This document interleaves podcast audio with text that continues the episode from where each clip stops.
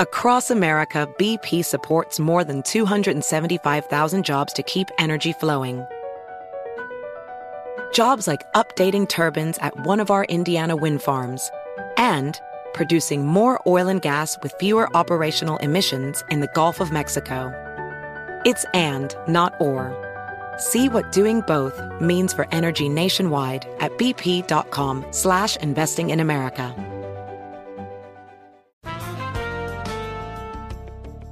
And we're back on Dealing Together, where we help good people who fell for bad deals. First caller? I had to buy three identical sweaters to get the fourth free. Ooh, you got fleeced. Next caller, what's your deal? I paid for 20 tanning sessions, but had to use them in a month. Now I'm orange. Ooh, you got burned. Next caller. I traded in my old Samsung at AT&T for a new Samsung Galaxy S24 Plus. Hmm, how's that bad? I got to choose from their best plans. So, what went wrong? Nothing went wrong. And you're calling to. To request a song? You want a song?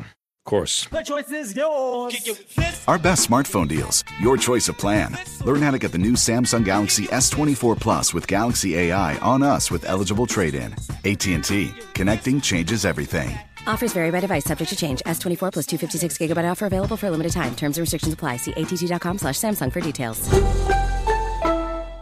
Bring spring color inside this season with Behr Premium Plus paint, starting at just $28.98 a gallon at the Home Depot. Add a pop of blue to your kitchen with the Behr exclusive color Arrowhead Lake, or a splash of Amazon Jungle to your living room. Bring a cool breeze to your bathroom with Sea Glass, or accent your bedroom with sunrise inspired colors like Coral Cloud and Dark Crimson.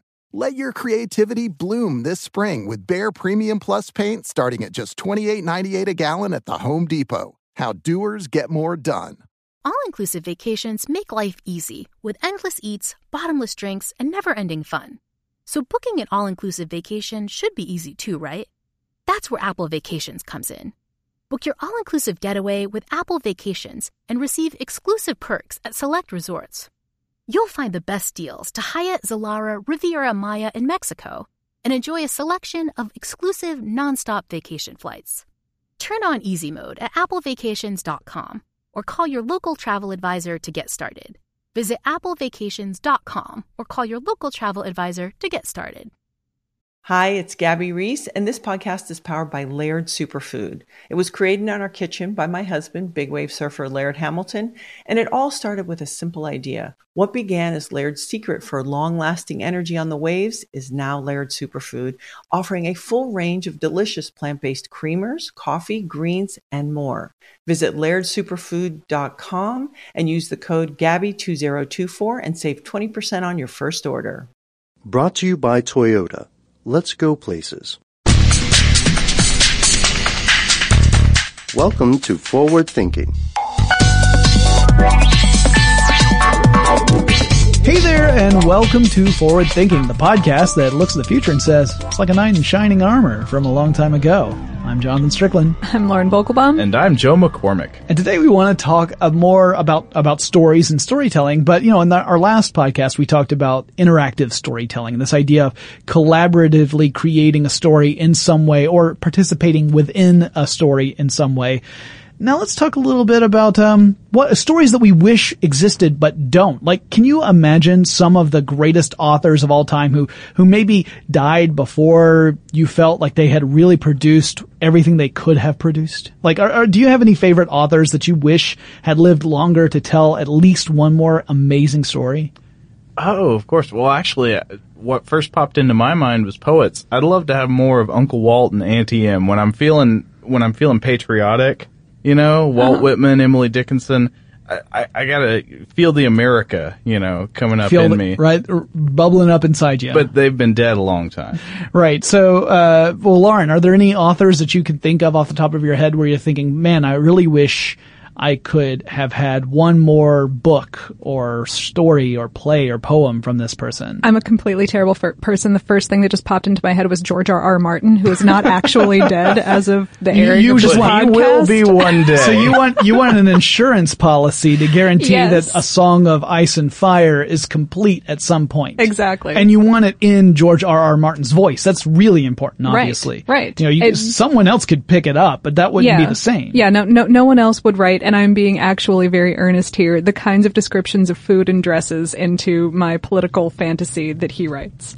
Well, you guys have both made my choice of Shakespeare seem pedestrian at this point. uh, I'm, I'm, of course, I am a Shakespearean nut. I love Shakespeare's plays and I love his poetry as well. And, uh, we, there are already some plays that may or may not belong to Shakespeare. We'll talk more about some of those in a little bit.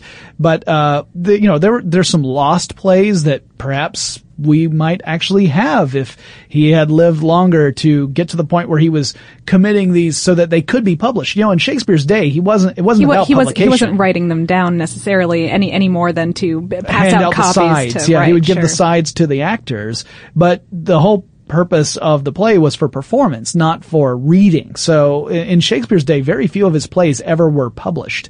It was only after his death when uh, his, His contemporaries became- yeah. yeah, his contemporaries began to, to gather them all together. People who worked in the King's Men production company began to gather his stuff together. And then even then, there were points where scholars have argued whether other plays should have been included. Perhaps there were plays that Shakespeare wrote when he wasn't writing for the King's Men that weren't included. And a few have been attributed to, to other authors. Sure.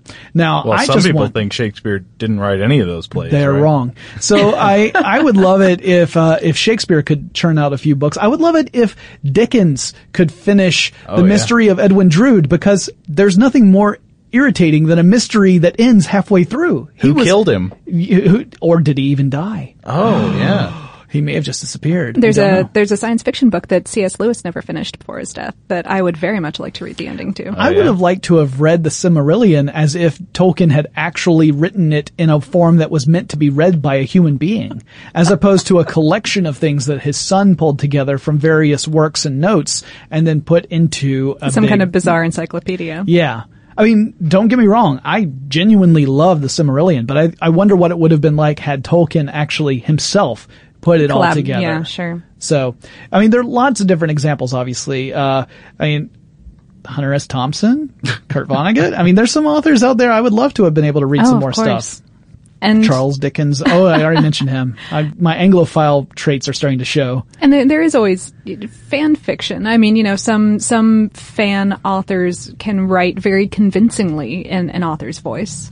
Well, what if we could create a fan fiction style author that wasn't really a person? All right, you know, before I get into that, we're going to have to talk a little bit about some some terms here like artificial intelligence. Artificial intelligence, what does that have to do with literature? Well, we're going to get there. We'll get there, We'll take some steps first. So artificial intelligence or machine intelligence, this is a concept that's been around for more than half a century at this point. Uh, and it was something that was kind of played with early, early, early day in in the earliest days of computer science. In fact, before we even called it computer science, uh, one of the fathers of the concept of artificial intelligence, you could argue, is Alan Turing.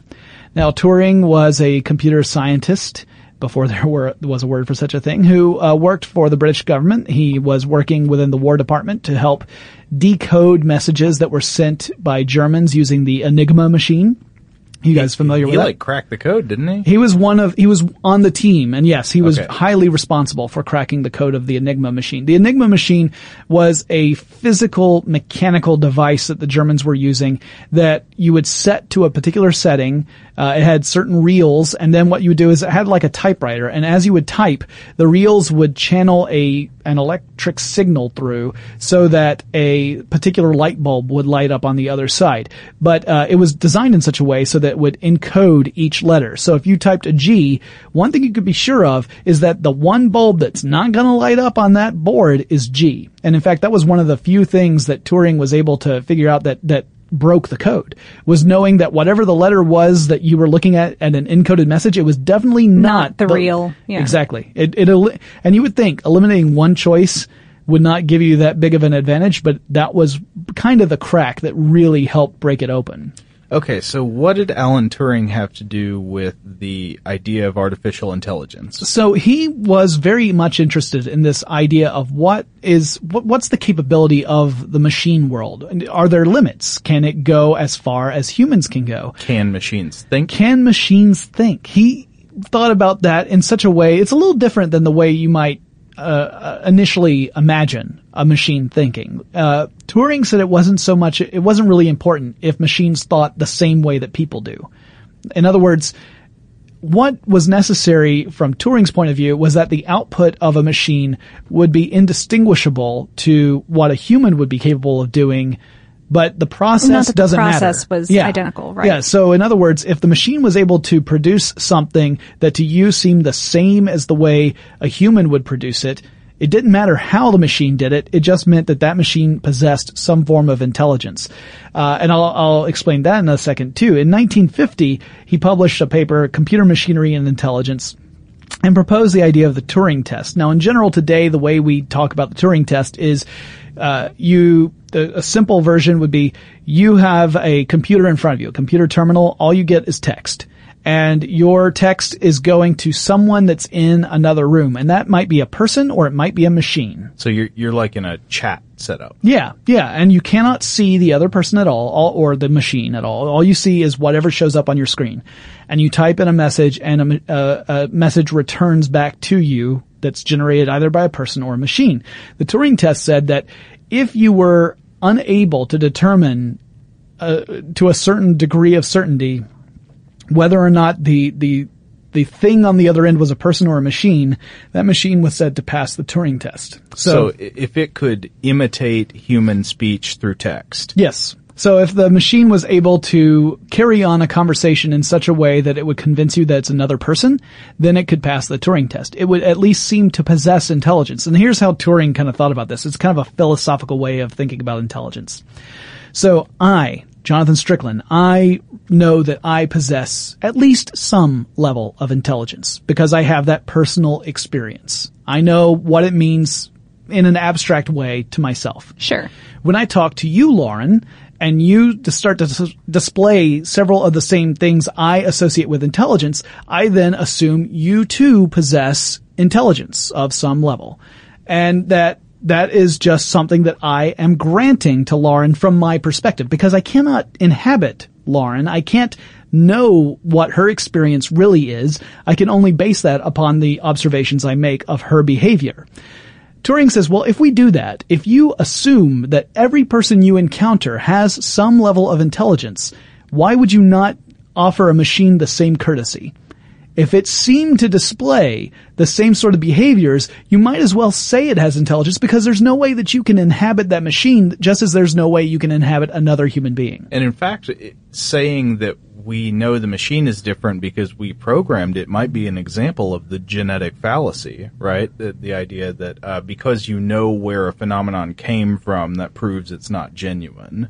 Sure. Um, yeah. It, it, and so when we get to the actual Turing test, we've had plenty of people design various kinds of of uh, software. Usually they're called chatbots.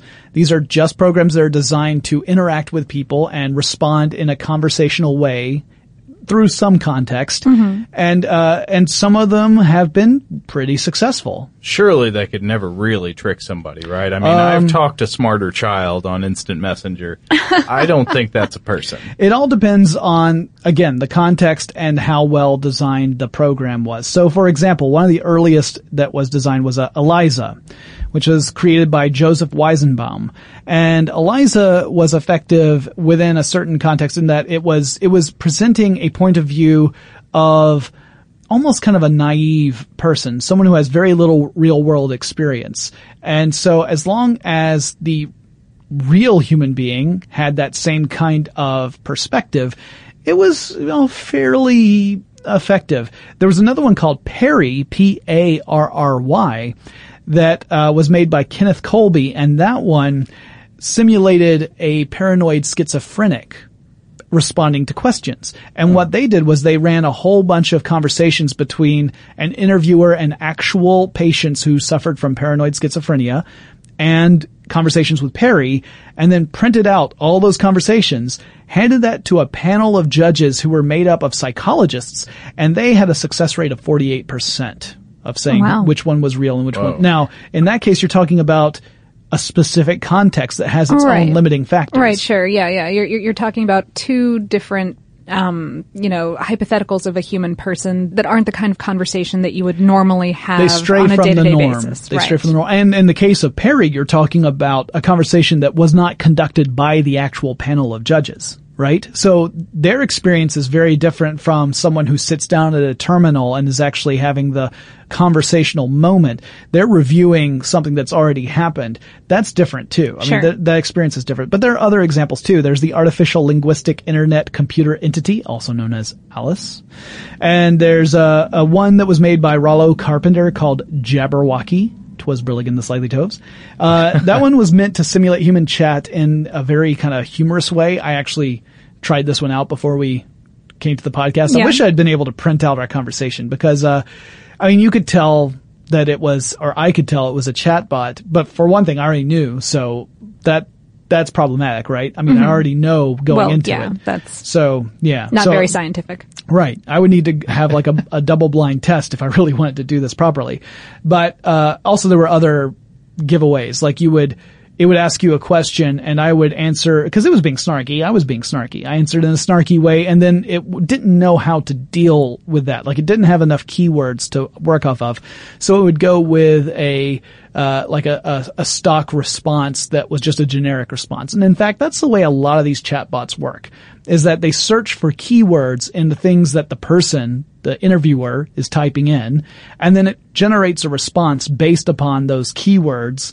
And if none of the keywords that it normally quote unquote knows, as in it, keywords that are in its database, then it will generate some other form of response, either a generic response or it will repeat something that it had already said previously in the Mhm. conversation.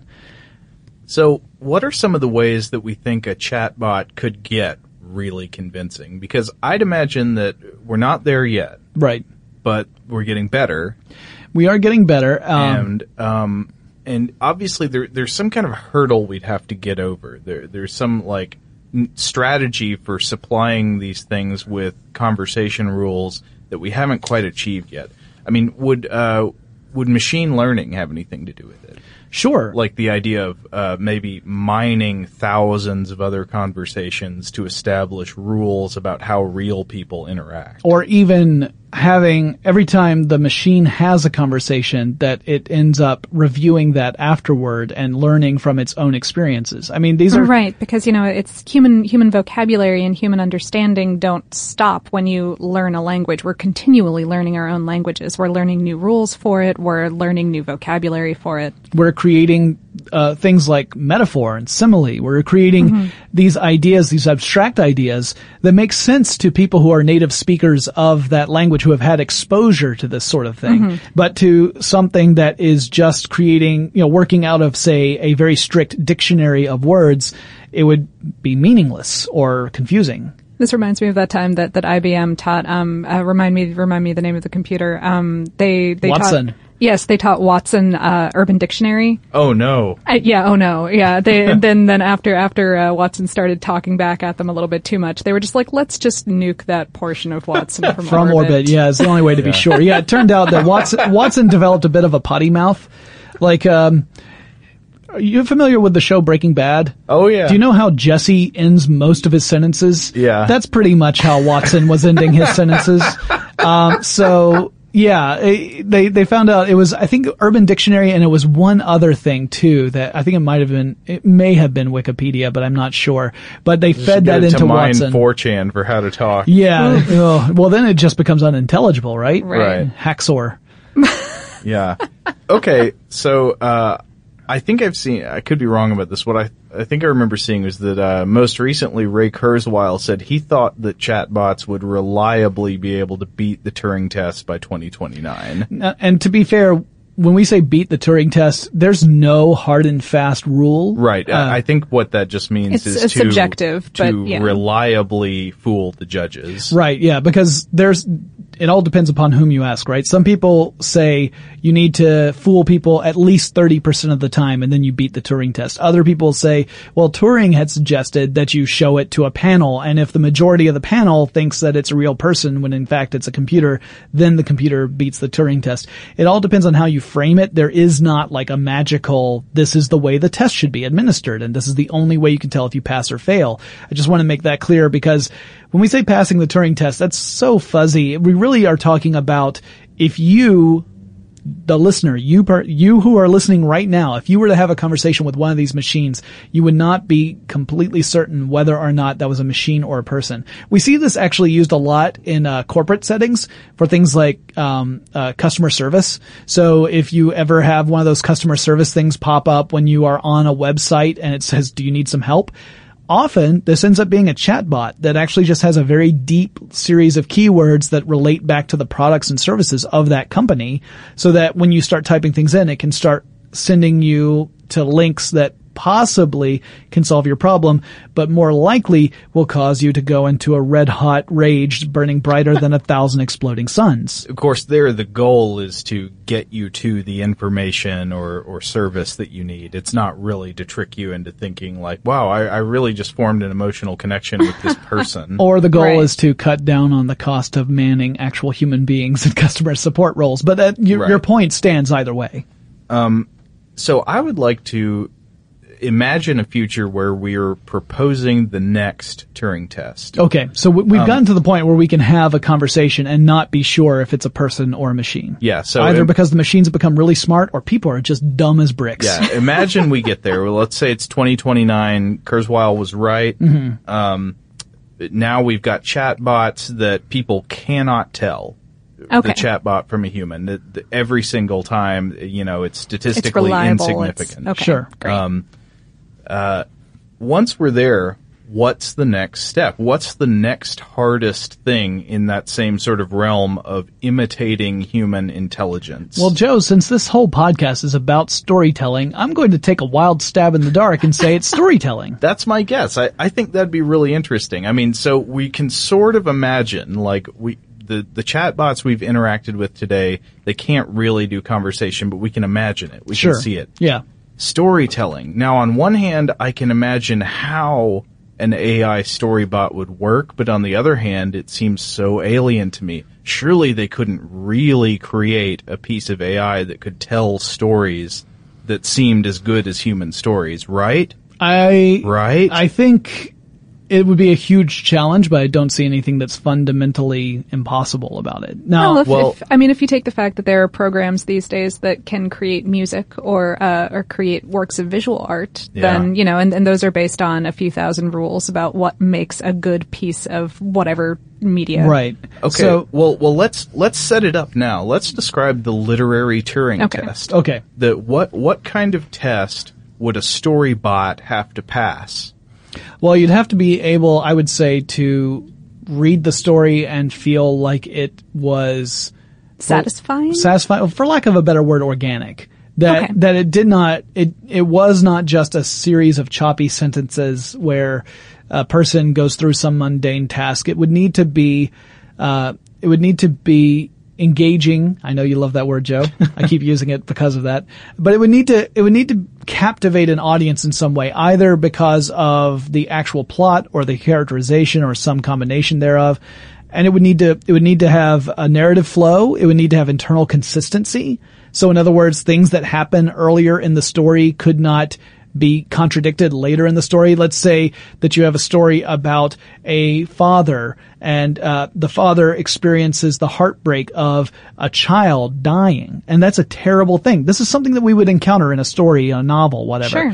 But then three chapters later, the child's there, and nothing has gone wrong, and there's it's not like it's mystery or anything. It's just that the child had never died. That would right, be a problem. Right. And and either you know either adhering to those rules, or if it breaks those rules, to be breaking them in a way that seems conscious yes, and purposeful. purposeful. Exactly. It couldn't just be breaking rules indiscriminately. Yeah. Here's my blanket rule for the literary Turing test I've imagined. Okay. Um, it doesn't have to create stories that are as good as your favorite author. it just has to do in the same way that the original Turing test didn't have to be as great a conversationalist as your most interesting friend. Right. It just has to be good enough that you think this is probably written by a human being. Sure. I've read some awful stories, so the bar is set fairly low. um, we're going back to that fan fiction thing now. Yeah, Uh, but you've read some awful stories, but even people who are bad writers write better stories than than we could generate now with AI. mm, Oh, I've come read on some now. really bad stories. Yeah, I've, I've read some really bad things. Well, let's let's let's put it this way: the way But- the way a computer would generate a story right now, the the only way I think you could have one where it would have any sort of of actual sense to it, uh, unless you were to have an incredibly powerful computer and hundreds and hundreds and hundreds of hours of programming time built into it, would be if you went the Mad Libs approach, where you had a story outline that already existed and the computer was just filling in the blanks. And even then, it's not necessarily going to make a whole lot of sense. Of course, that that wouldn't be generating No. original story. No, that Yeah. would, in fact, I've seen generators that do this kind of thing Sure. where they, they follow very simple rules. So, for example, my father created a program in Apple Basic back in 1985, I want to say. So yes, we had computers back then. Uh, and he created this program that was a science fiction novel title generator. And it had just very simple rules where it would take some ridiculous adjective and ridiculous nouns and pair it up together so that you would get a sentence or, or a title that would just sound like, yeah, I could totally see that being on the store shelf in the Mhm. science fiction fantasy section. uh-huh. the burning lampshade of Venus. Right, kind of exactly. stuff, That yeah. would be a Mhm. that would be a great example. It reminds me of a I saw online a while back a James Bond movie title generator, but that one spit out horrible things. It was like the last day to gun, or like Well, uh, yeah, 'cause it oh, was- my favorite was ball eyes.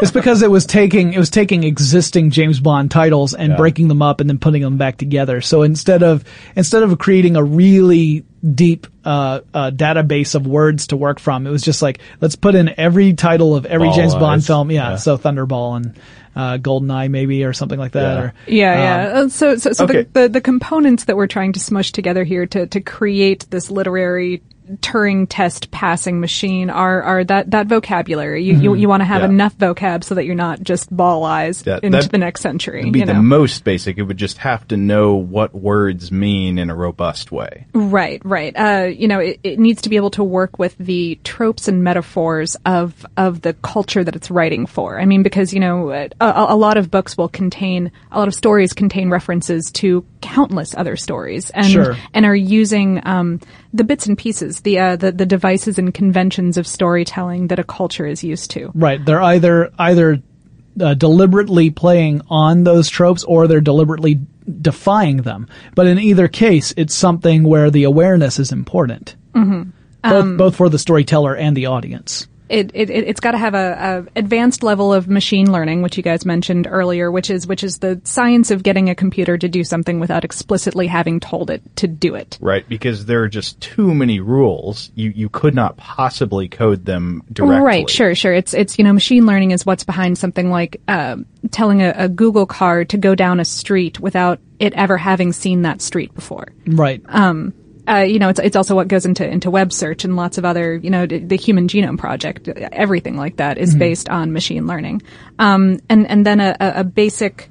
I mean, not basic because this is actually really huge. An ontology, a, a semantic or abstract model of data um, that that builds upon databases which are logic or logical or physical. Okay. Um, so you know, it's the term comes from philosophy, where it's used to describe um, studies of nature or existence, and it was picked up by early AI researchers researchers to um, to define the, the the objects, concepts, and other entities that are presumed to exist in in some area of interest, and the relationships that are held among them. Right. Uh, So uh, let's make this concrete. Let's imagine a story. Okay. Say there's a story where there's like a murder or All right. something. Uh, you know, Colonel Mustard kills Mr. Boddy, and and this is a murder mystery about the story. Well, it the computer that's generating the story would have to have such a robust understanding, not just of what a word like knife means, like not just that it's a noun or whatever,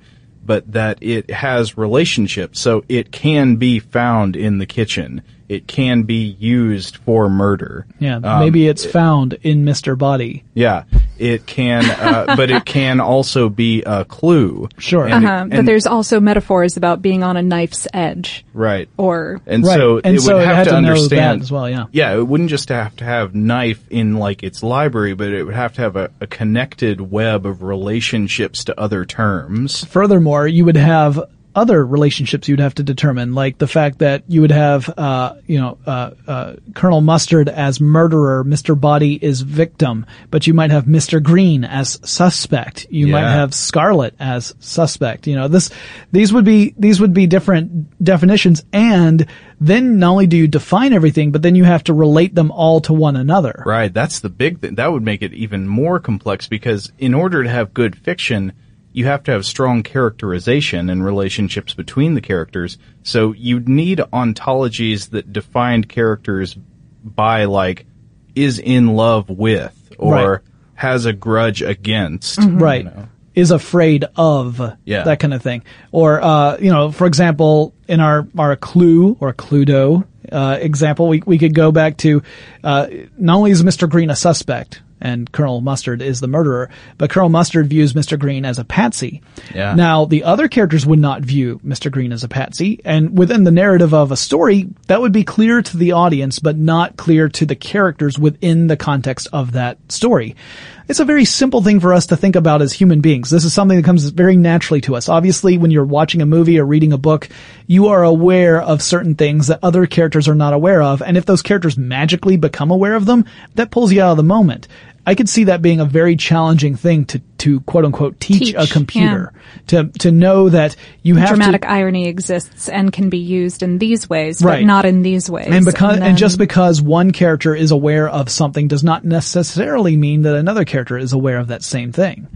Uh, I mean, I, I, I had an experience like that this week where I was watching something and I thought, wait a minute, how does this character even know this? And I, it totally pulled me out of the story.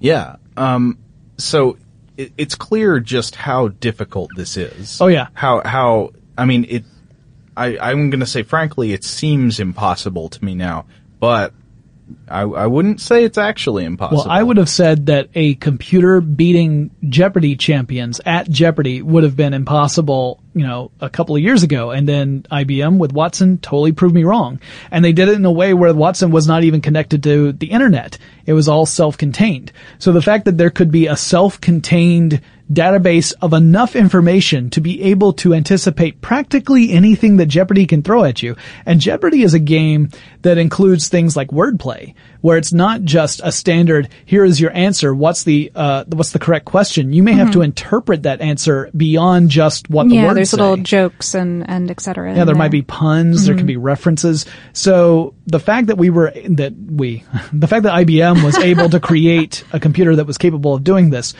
I I hesitate to say impossible. I think it's an incredibly difficult task. I would hesitate to go so far as to say it's it's an uncrackable task. Yeah. Oh, so, so so what's it like right now? This is what we are imagining in the future. Joe, I, I hear that you have some examples of computer generated poetry. Yeah. Um, well, okay. So obviously, I think it's pretty clear. Poetry is easier, I think, for machines to generate than fiction at this point. Uh, because because the rules of poetry are a little bit looser. Um, we expect poetry to be uh, wackier, Well, abstract. Yeah, A lot of people expect poetry, you know, you can expect it to be associative rather than narrative. And it's actually, I mean, it's got to be really difficult to get a computer to generate a coherent narrative unless it's just following like a pre-supplied skeletal structure or Sure. something. Yeah, yeah. To Uh, tell a computer, hey, tell me a fantasy story. Here are four characters you have, and here is one uh, one important piece of information that you need to incorporate. Go. That would be I, like like you say, Joe. Right now, that's really hard to I imagine. mean, it's impossible Yeah. now. Uh, It, it wouldn't be able to. I mean, the, the computer just doesn't understand events and the progression of events enough to tell a coherent narrative from one, you know, that, that feels meaningful in any way. Yeah, I mean, why didn't the Eagles just give them a ride to Mordor at the very beginning if they could? Right, right. But but but speaking speaking as someone who um, basically majored in poetry in college and very nearly went on to do an MFA in poetry, um, uh, writing good poetry Is really hard. is incredibly oh, difficult. Hey, I am I am right there with you. I also studied poetry and I love poetry. Um, the, the difference is that you can get away with more associative Sure. stuff. Now, it might not be poetry that anybody really cares to read more than once, but it can pass for a poem. Okay. Um, so this is a. I, I found this book. It was published in 2011 by Pure Press, uh, edited by a computational linguist named Arlie uh, and this is a book of poems called Discourse.cpp. Uh, Okay. that was created by a computer that was designed to generate ontologies. So what we were talking about before, you know, Right. the idea of um, Associations. establishing meaning for terms that it finds on the internet and relationships with other terms. Uh, and so the way that this book was created by was by machine learning. It was by looking at tons and tons of text on Wikipedia and trying to establish relationships between terms. Okay. And then using that to auto generate poems I bet- based on the semantic relationships that it had determined. I bet its poem about citation question mark is amazing.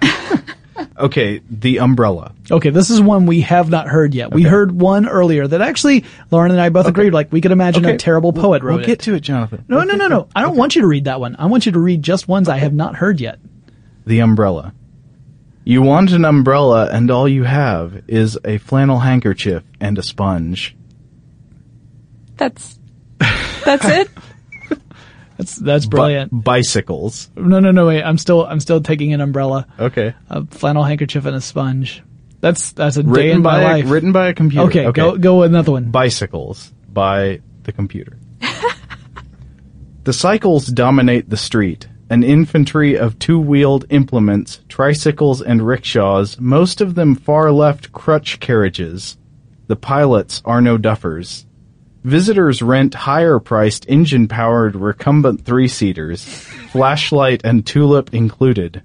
All commute as one would ski. Pretty sure E. E. Cummings wrote something like that. Um, but hey, no, I want to read the good one. Th- All right, this all right, one, right, right. Okay, this okay, one, I actually, this was kind of amazing. Yeah, So this I- is the actually- only one that we had heard. I actually like this one. yeah. If if a human wrote this, I would think it was kind of interesting. Okay, it's called love. To love, rather like, prefer, and wish.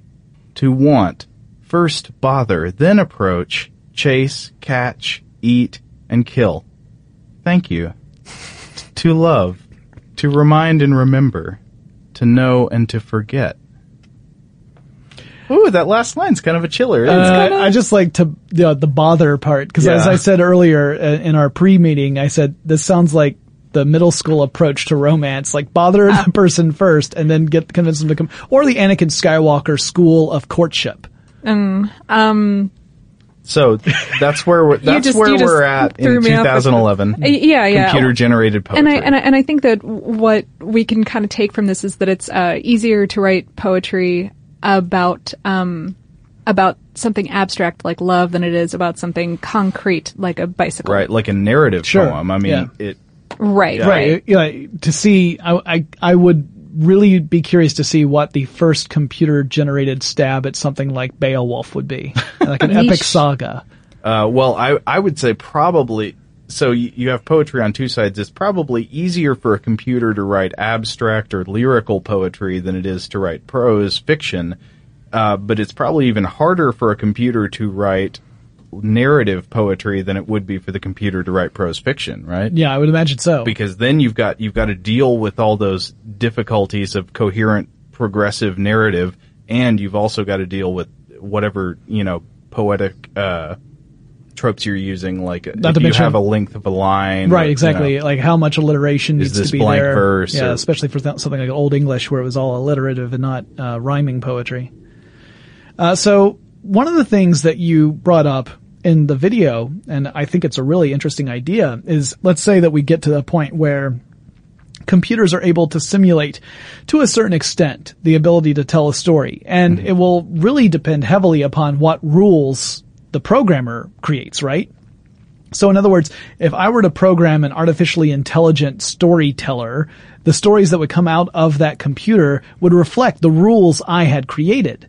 Which might be different from the rules you create, Joe. You might Right. think that, you know, especially so- something as simple as whether or not you value one aspect of storytelling over another could make wildly different stories. But we could get really granular, like to the point of how frequently do I use the word "the" versus how frequently you use it. And that actually matters. Yeah. That actually contributes to somebody's authorial voice. Oh, right. You can you can actually um, take a take a genetic imprint of an author's voice uh, based on. Uh, I, I think Joe. I think you've got a bunch of notes on this one. Uh, based on like the the number of of times that they use particular words and the scope of their vocabulary. Sure. And, um, like, Yeah, I go ahead. I'm sorry. and the Well- grammatic structure of their sentences. Okay, well, l- let's start with an idea. Um, in 1996, I think it was, uh, somebody published a novel called Primary Colors. Okay. You all know the story? I do not know. I this do not know. Well, P- Primary Colors was a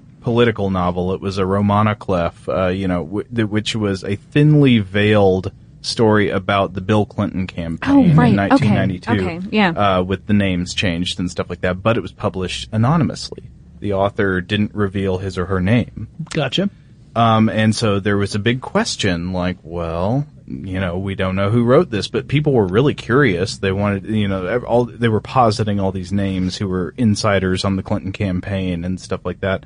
Um, and there was a Vassar College Shakespeare professor named Don Foster, who uh, I've got this interesting uh, CNN article from 2000 about him, uh, and about how he used literary textual analysis to determine who he thought the author was, and, and he thought it was the columnist Joe Klein.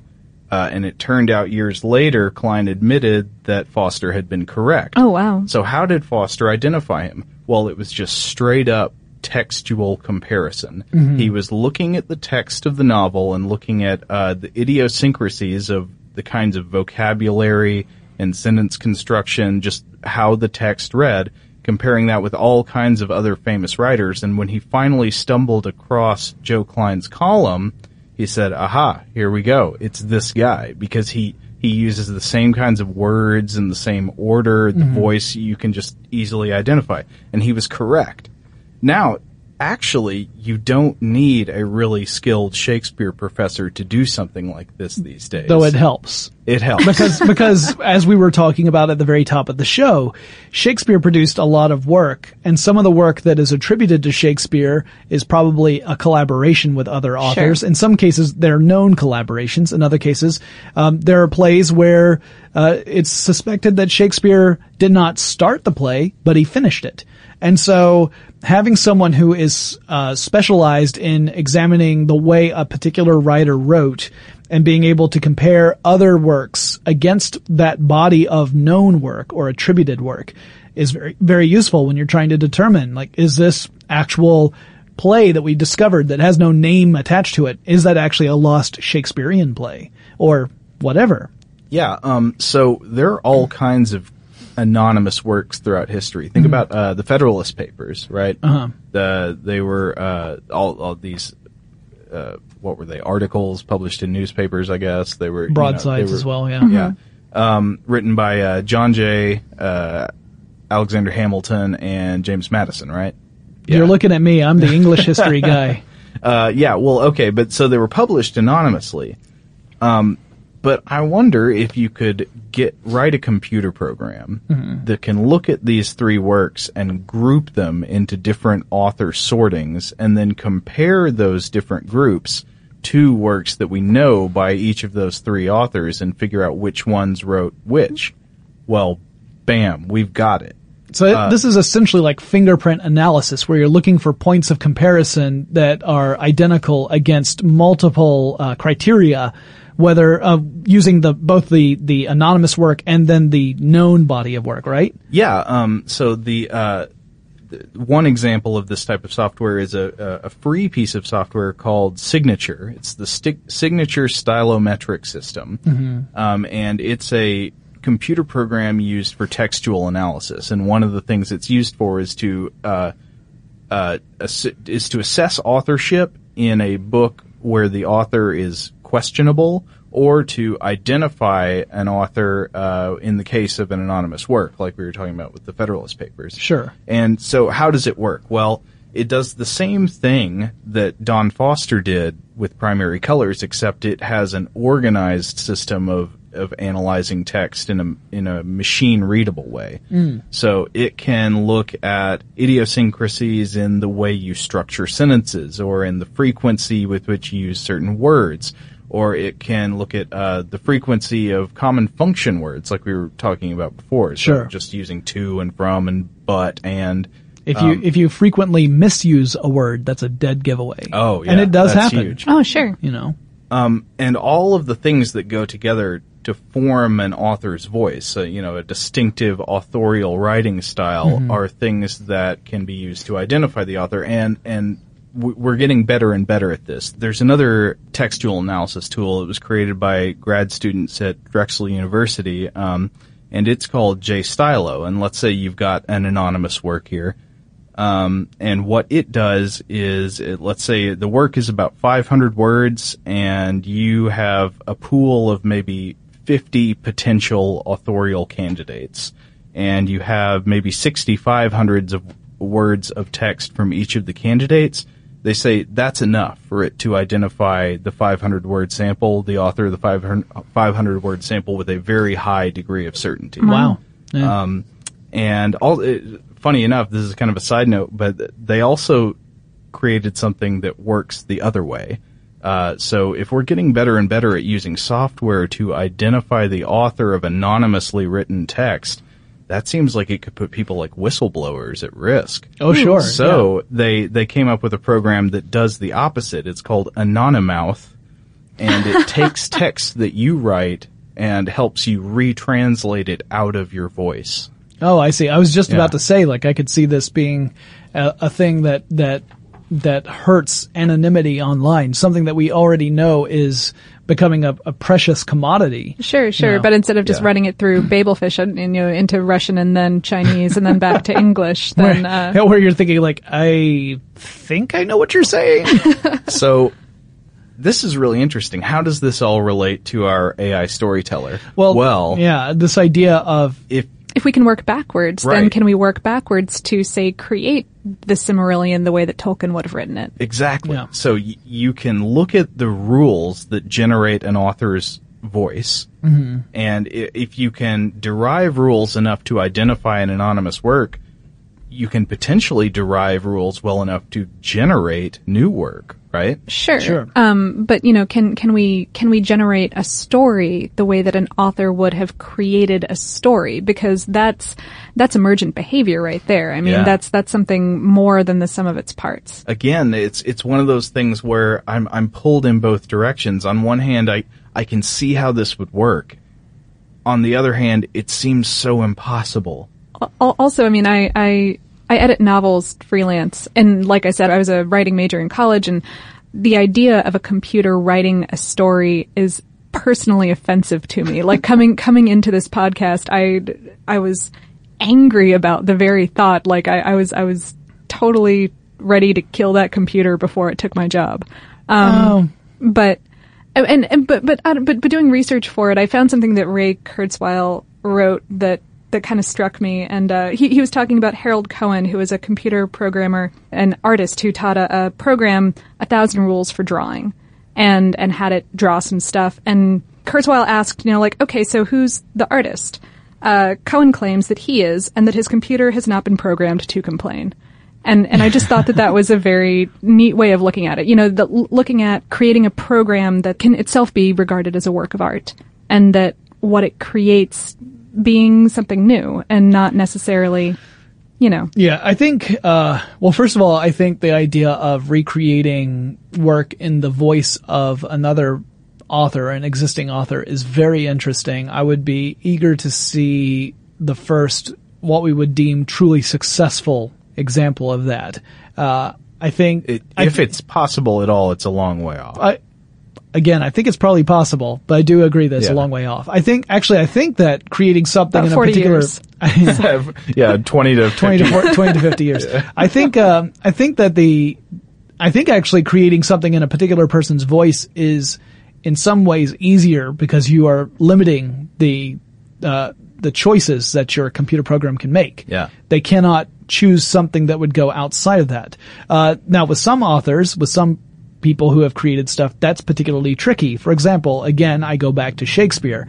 And the reason I do is because not that Shakespeare was creating brand new plots. We all know Shakespeare took almost every single one of his plots either from history and then he revised it heavily, or he took it from a pre-existing work, but then put it into his own voice with his own motivations and characters. Um, so that's not you know th- that wouldn't surprise me to be able to create another Shakespearean style just based upon a previous existing plot. The problem is that Shakespeare was also known for creating words. He created words that we use in our vocabulary. He created phrases and metaphors that are now part of our common, you know, vocab in, in English speaking nations. And, uh, to be able to recreate that would be particularly difficult so that it would feel natural, that you would create new metaphors and new, uh, phrases that would become something that people, you could see people quoting. I mean, people are going to quote it. It's a play. You gotta quote it if you're doing it as a play. so that part is, um, it's hard for me to imagine, but I still would be reluctant to say it's impossible. Right. So, so your question is basically just, can a work that is created based on a set of rules have meaning? Can it have meaning and can it be Can it true? Have ingenuity. Yeah, Can it, and you know, I, and I think, you know, meaning is one of those things that is found within the reader. You get two readers to read the same piece of work and it doesn't matter if that piece of work is regarded as the best literature ever written or if it's just, you know, pulp fiction or anything in between. Some, one reader might get a lot out of it and another reader might get nothing out of it. Or they It's- might get two totally different things, Yeah. both of value out of it. Right. Um, uh, maybe I'm just a sucker, but I, I felt a little bit of meaning in the computer's poem about love. I You're a did. sucker. I, Joe. no, It- I, I it did affected too. me. That yeah, I it wasn't little bit of a- poetry. It didn't even rhyme. um, Uh, but no, I, I, you know, the the interesting thing here again goes back to the Turing test, right? Maybe the stuff that's produced has meaning. Maybe the machine never realizes that there's any meaning. And Turing would say, what's the problem? Because Yeah. we just assume that the person who is creating something is seeing meaning there, and we cannot be sure that that's the case. Great examples there are when you have literature classes that say, uh, like the teacher is going on and on about how a certain passage in a book actually represents this one particular thing, and then you talk to the author and like, uh, no, that part is about a guy having breakfast, which is pretty much what I wrote. Actually, this is not a problem for me to imagine at all. We are so eager to find meaning. right, I mean, right, and we- personify machines to begin with. Yeah, so, we we find meanings in things that weren't designed by anybody at all. Mhm. I mean, we find meaning in like if I walk outside and I'm feeling a certain way about I don't know about a relationship I'm in or my job or something and I see a hawk swoop down and grab a mouse. I mean, the hawk isn't trying to create meaning or entertainment. that for me, hawk isn't but I thinking will- I'm a metaphor. Right, but I will interpret. I mean, that'll become meaningful to me. I'll see meaning in this utterly random event. Well, sure. I mean, people also will create patterns where there, or, or see things within patterns where there was no actual thing there, right? Yeah, so like I- looking up at the clouds and saying, oh, look, it's very like a whale. So There's a Shakespeare reference for you. I don't think a person had to necessarily choose a word to go in a certain place in a sentence for that word to have a meaningful effect on me. Sure. Yeah, I mean, it'll be interesting to see if this, if this ever becomes a reality. I assume it will. I, if it is possible, it will happen. That, that we can go ahead and just say because I think it's one of those things you can say about the future is that if something is possible, someone will do it. So it's just a question the nature of, of human curiosity. Yeah. So it's just a question of when, assuming that it is possible. I'm curious to read it. Uh, it may, I may feel that it is a much better novel than, and, uh, let's see, I'm just gonna pick one, uh, of the novels I hated reading in school. And it's a toss up between Tess of the D'Urbervilles and Ethan Frome. So take whatever you like. uh, but anyway, I might read it and think it's a novel ten times better than either of those. Well, I, I'm going to guess that I'm I might get some convincingly Dickinsonian. I was going to say Dickensian. Dickensian. No, no, no, not Charles Dickens. Okay. Dickinson. I was saying Emily Dickinson. Oh, earlier. Dickinson. I'd say I'm I'm sooner to get some convincingly Dickinsonian poetry than you are to get some uh, convincing prose narrative. I, I think you're, I think you're on target there. Yes. I would imagine that we will see this develop over time in various fields and the ones that will be conquered first will be the ones that require the least narration. The ones that will be conquered last will be really, really good poetry. Because obviously, one of the rules here is that the longer the form is, for a human anyway, the longer the form is, in general, the easier it is to write. Not that it's going to be easy to write a good one, but writing a good novel is easier than writing a good short story because you have to make every word count. Writing a good short story is way easier than writing a really good poem because you have even fewer words to work with. Uh, here's the thing too, though. If we're considering creating stuff by generating rules in a dead author's voice, how much work they have available is going to be a big deal here. Sure. Somebody who's got, uh, you know, 70 novels that we can feed in to generate rules from is going to create a more robust AI voice than somebody who published one novel and that's it. Sure. Yeah. That's very true. So, uh, you know, maybe we'll eventually get to a point where we have these computers just generating things in their own voices, in which case it'll all be zeros and ones. Which will be a fascinating read. Binary, the novel. All right. So, uh, no, this is a fun discussion. I, I am curious to hear what our listeners have to say about this. You should go to our website, fwthinking.com. That's where we have all the blog posts, podcasts, videos, articles, all relating to these topics are right there. Um, find the one for this podcast, the, the entry we have for the, for the episode and let us know what you think about the idea of computer generated fiction and tell us if you think that's a, ever going to be a reality or what do you think the first computer generated book will be about? Know will it be the mouse who loved me? Maybe it's i have no mouse and i must scream. Who knows? Apologies. All right so uh, let us know and we will talk to you again really soon. For more on this topic and the future of technology, visit forwardthinking.com.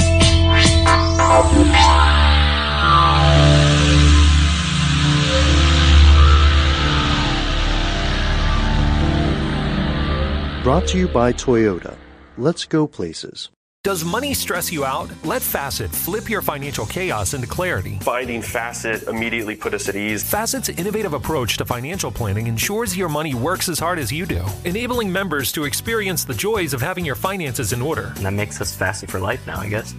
Visit facet.com, F A C E T.com to learn more. This ad is sponsored by Facet. Facet Wealth is an SEC registered investment advisor. This is not an offer to buy or sell securities, nor is it investment, legal, or tax advice. These testimonials are from current Facet members who are not compensated. All opinions are their own and not a guarantee of a similar outcome. Hey, hey, it's Malcolm Gladwell, host of Revisionist History. eBay Motors is here for the ride. Your elbow grease, fresh installs, and a whole lot of love transformed 100,000 miles and a body full of rust into a drive entirely its own. Brake kits, LED headlights, whatever you need, eBay Motors has it. And with eBay Guaranteed Fit, it's guaranteed to fit your ride the first time, every time, or your money back. Plus, at these prices, you're burning rubber, not cash. Keep your ride or die alive at ebaymotors.com. Eligible items only, exclusions apply. You deserve to treat yourself, so turn your tax refund into a U fund and give yourself a Straight Talk Wireless Extended Silver Unlimited plan and get a new Samsung Galaxy A14 on them. You can get a great everyday value on wireless with Straight Talk's unlimited plan starting at $25 a line per month for four lines. You'll save so much you'll be enjoying that refund all year long. It's the refund that keeps on refunding. Find Straight Talk at straighttalk.com or at your local Walmart store. Taxes and fees not included. Offer valid through 41424 while supplies last. Online only. Must purchase a Straight Talk Extended Silver Unlimited plan to qualify. Limit of 5 phones per customer. Family plan discount with 4 lines all on the Silver Unlimited plan. Not combinable with auto pay discount. Infiniti presents a new chapter in luxury, the premiere of the all new 2025 Infiniti QX80, live March 20th from the edge at Hudson Yards in New York City, featuring a performance by Jon Batiste. The all new 2025 Infiniti QX80 is an SUV designed to help every passenger feel just right. Be the first to see it March 20th at 7 p.m. Eastern, only on iHeartRadio's YouTube channel. Save the date at new-QX80.com. Don't miss it. 2025 QX80 coming this summer. For the ones who work hard to ensure their crew can always go the extra mile, and the ones who get in early so everyone can go home on time, there's Grainger, offering professional grade supplies backed by product experts so you can quickly and easily find what you need. Plus, you can count on access to a committed team ready to go the extra mile for you. Call, clickgrainger.com, or just stop by. Grainger, for the ones who get it done.